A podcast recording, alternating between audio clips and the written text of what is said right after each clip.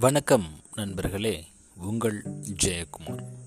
Now are never அது ஒரு அழகான கிராமம்.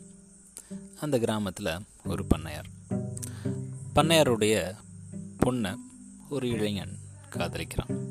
அப்போது தன்னுடைய ப்ரப்போசலை பண்ணையார்கிட்ட வந்து சொல்கிறான் அதுக்கு பண்ணையார் சம்மதம் தெரிவிக்கிறாரு. ஆனால் ஒரு கண்டிஷன் வைக்கிறார். தாங்கிட்ட இருக்கிற மூணு மாட்டில் ஏதாவது ஒரு மாட்டுடைய வாழை தொட்டால் போதும். நான் என்னுடைய பொண்ணை உனக்கு கல்யாணம் பண்ணி வைக்கிறேன். இதுதான் அந்த கண்டிஷன் அந்த இளைஞனும் ஒத்துக்கிறான். ஒத்துக்கிட்டு மாட்டுடைய வாழை பிடிக்கிறதுக்கு சம்மதிக்கிறான். ஊர் மக்கள் கூடியிருக்கிற சமயத்தில் ஒவ்வொரு கூண்டிலிருந்தும் மாடுகள் விடுவிக்கப்படும். அப்போது ஏதாவது ஒரு மாட்டுடைய வாழை தொட்டால் போதும்.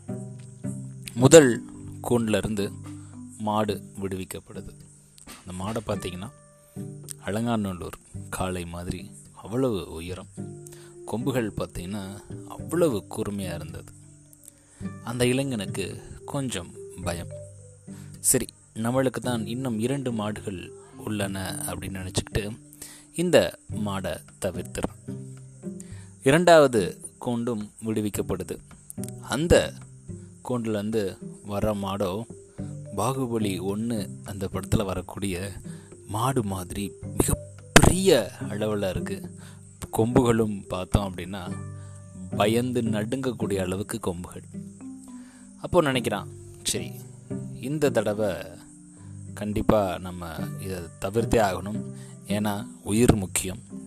இன்னும் நம்மளுக்கு ஒரு வாய்ப்பு இருக்குது அப்படின்னு அடுத்த வாய்ப்புக்காக போகிறான் மூன்றாவது கூண்டும் அவிழ்த்து விடப்படுது.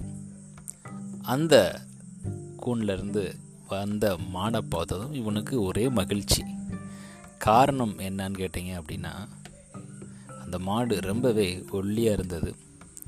கொம்புகள் கூட சரியாக வளரலை.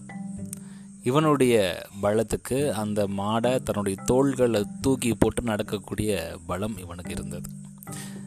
சரி எப்படியாவது இந்த மாட்டுடைய வாழை தொட்டு அந்த பொண்ணை கல்யாணம் பண்ணிக்கலாம் அப்படின்னு சொல்லிட்டு ரொம்ப வீரதீரமாக ஒரு முறுக்குடன் ரொம்ப கர்வமாக நடந்து போனான் அந்த இளைஞன். அந்த மாடு பக்கத்தில் போனதும் மயக்கம் போட்டு கீழே விழுந்துடுறான். ஊர் மக்கள்லாம் கூடியிருக்காங்க. ஏன் இப்படி மயக்கம் போட்டு விழுந்தான் அப்படின்னு காரணம் தெரியல. கொஞ்ச நேரம் கழித்து தான் தெரிஞ்சது. அந்த மாட்டுக்கு வாலே இல்லை அப்படின்னு சொல்லிட்டு. ஆம் நண்பர்களே பல நேரங்களில் நம்ம வாய்ப்பை இப்படி தான் பயன்படுத்துகிறோம். நவ் ஆர் நெவர் இப்போ இல்லைன்னா இனிமேல் எப்பயுமே இல்லை அப்படின்ற ஒரு நிலைக்கு தள்ளப்பட்டிருக்கான். அப்பையும் பார்த்தீங்க அப்படின்னா அது மூன்றாவது நிலைமை தான். பெரும்பான்மையான நேரங்களில் நம்ம என்ன பண்ணுவோம் அப்படின்னா கடைசி வாய்ப்பை தக்க வச்சுக்குவோம். எது நம்மளுக்கு கடைசி வாய்ப்பாக இருக்கோ அதை நம்ம நம்மளுடைய இதுக்கு மேலே ஒன்றுமே இல்லை அப்படின்னு நம்ம முயற்சி பண்ணுறோம் அப்படின்னா கண்டிப்பாக வெற்றி கிடைக்கும். அதே சமயத்தில் கடைசி வாய்ப்பை சரியாக பயன்படுத்தலை அப்படின்னா வாய்ப்புகள் இருந்தும் இந்த மாடு இருந்தும் எப்படி அதில் வால் இல்லையோ அதே மாதிரி நாம் தோல்வியை சந்திக்கவும் நேரிடும் அப்படின்றத இந்த இடத்துல நான் பதிவு பண்ணலான்னு ஆசைப்பட்றேன்.